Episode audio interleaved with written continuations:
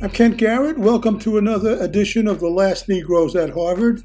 It is Tuesday, January 23rd, 2024. David Hearst, editor of Middle East Eye, has written a piece titled How Netanyahu's War Could Destroy Israel. Take a listen.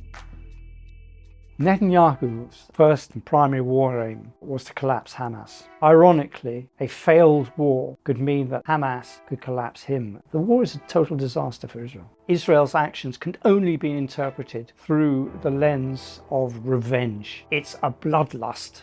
It isn't a thought out campaign with a clear end game and a clear off ramp. Well, it's now over 100 days since the Israeli response to October the 7th. How have they succeeded? Well, they had basically three war aims. The first was to eradicate and crush Hamas, and Hamas is still a fighting force. The second aim was to clear as many Gazans as they could out of Gaza, and they have failed at that because although they have killed an obscene number of civilians, 23,000 plus another 7,000 other rubble, 30,000 at least, of whom the majority are women and children. This generation of Palestinians have learned from the Nakba and they say, no, we're going to die in our land. And the third aim was to change the whole structure of the Middle East so that Israel could have total dominance over Gaza, southern Lebanon, and Jordan to protect its borders. And that's not happening either. In fact, the opposite is happening.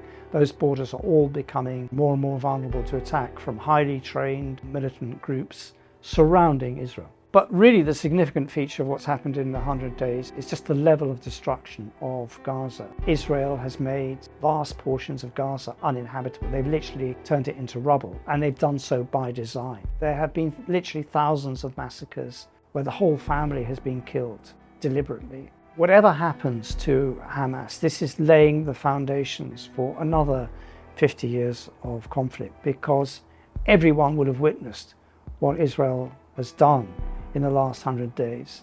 And every child that survives will grow up to be a man that seeks his revenge. The mood in Israel continues to be very ugly. There are no social brakes on openly racist genocidal statements. A clear majority want the war to continue.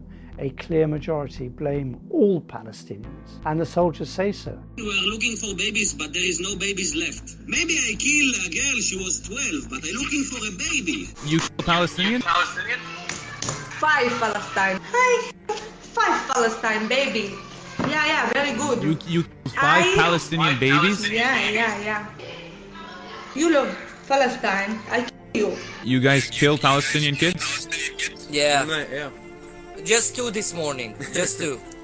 Yesterday was a good day. Only. Public opinion is actually affecting the behavior of soldiers who are basically committing war crimes against unarmed civilians. I myself personally am not dissociated from these events. I come from a Jewish family, half of them settled in London, the other half in Haifa. My grandfather's family, half of them were killed in the extermination camps. As someone whose family has really suffered from the Holocaust, that same mistake shouldn't be repeated again and again and again. You can see the same mistakes that Israel is committing as the French did in Algeria. They killed between a million and a million and a half Algerians, and eventually they had to leave.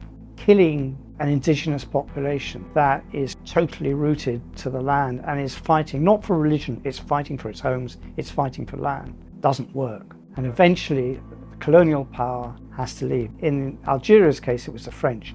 In Israel's case, it is the European Jews and you will see an exodus of European Jews leaving Israel the longer this war goes on. As well as being a moral, military, and political disaster, it has also succeeded in making the Palestinian cause, which on October the 6th was shoved under the carpet, dead and buried. It's all about normalization between Saudis, the rich uh, Gulf states, and Israel. It succeeded in making the Palestinian cause a global cause. You only just have to look at the size of the weekly demonstrations in London, half a million people around the world, but also what you can really see is from the other end of Africa, South Africa really taking the lead in trying to seek justice and trying to end the war. And America's stock, Britain's stock, Europe's stock plummeting in terms of its soft power. Israel really is dragging everyone who supports it down the same rabbit hole that it itself is falling. This leaves America much weaker than it was. It was in a posture of withdrawing from the Middle East and repositioning its forces to confront China in the Far East. And it's now stuck there like a rabbit in headlights without the levers really to stop this car crash from happening. Israel doesn't actually have an off ramp, it doesn't have a post war strategy. Israel, by controlling the water supply and electricity supply, was the occupying power. But now, literally, they are the occupying power in terms of there being no civil administration. And they're going to have to provide some. And they've got no plan for it. So you've created an earthquake and you're doing absolutely no relief for the survivors of an earthquake. The other feature of this war is that the Israeli leadership itself is in crisis. Netanyahu, the moment the war stops, will come under enormous amount of pressure for having let Israel's guard down on October the 7th. Army will come under pressure and they'll be asked to explain why there were so few brigades protecting Israel's southern border. If Netanyahu loses power, his legal position, because this case against him for bribery and corruption is continuing, would come back into play. So there are two totally different forces at work, for both of whom a continuation of a war is the only practical outcome. Also, the extreme right, Ben Gvir and Smotrich, they know that they would lose an opportunity of a lifetime if they fell from power because their game plan is literally to change the demographic balance from the river to the sea so that the Jewish population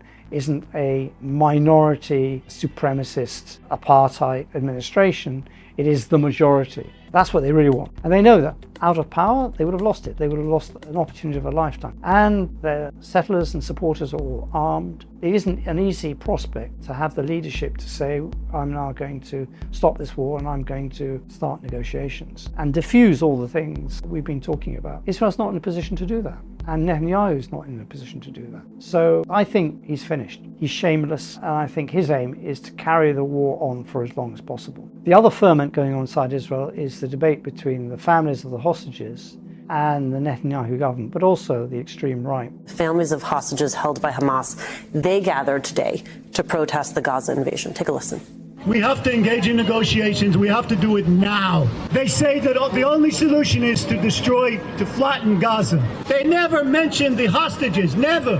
We are afraid for our uh, hostages, our family.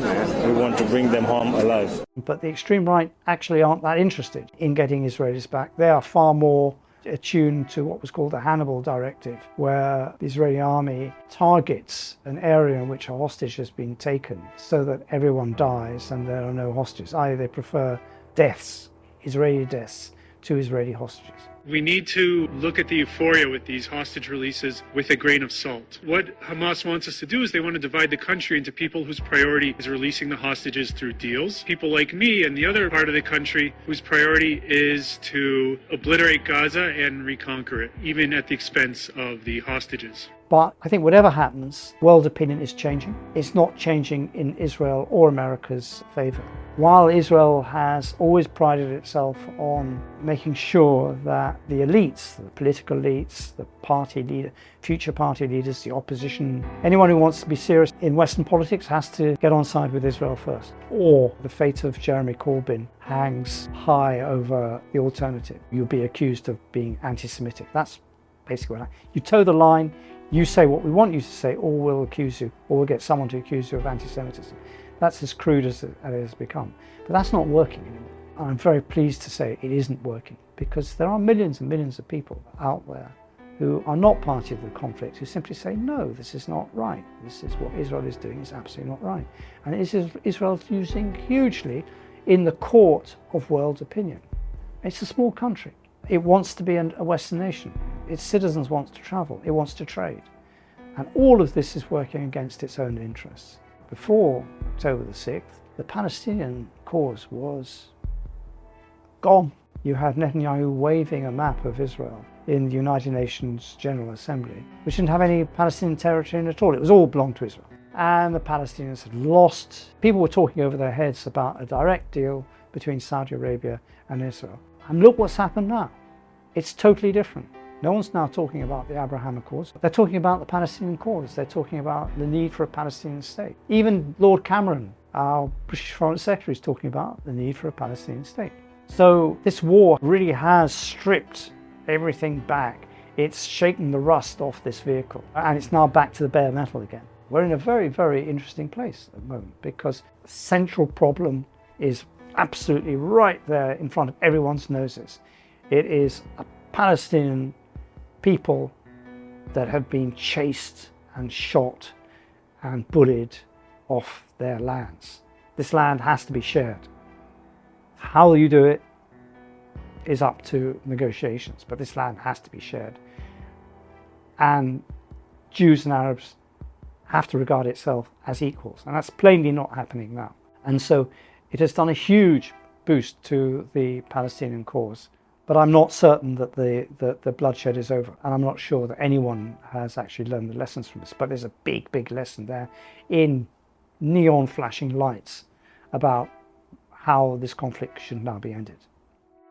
What's been really important in the coverage of this awful conflict is the role that independent media have played, that Middle East Eye have played, and Double Down. I would urge you all to support that media because that's the media that is actually going to do the real reporting in the war.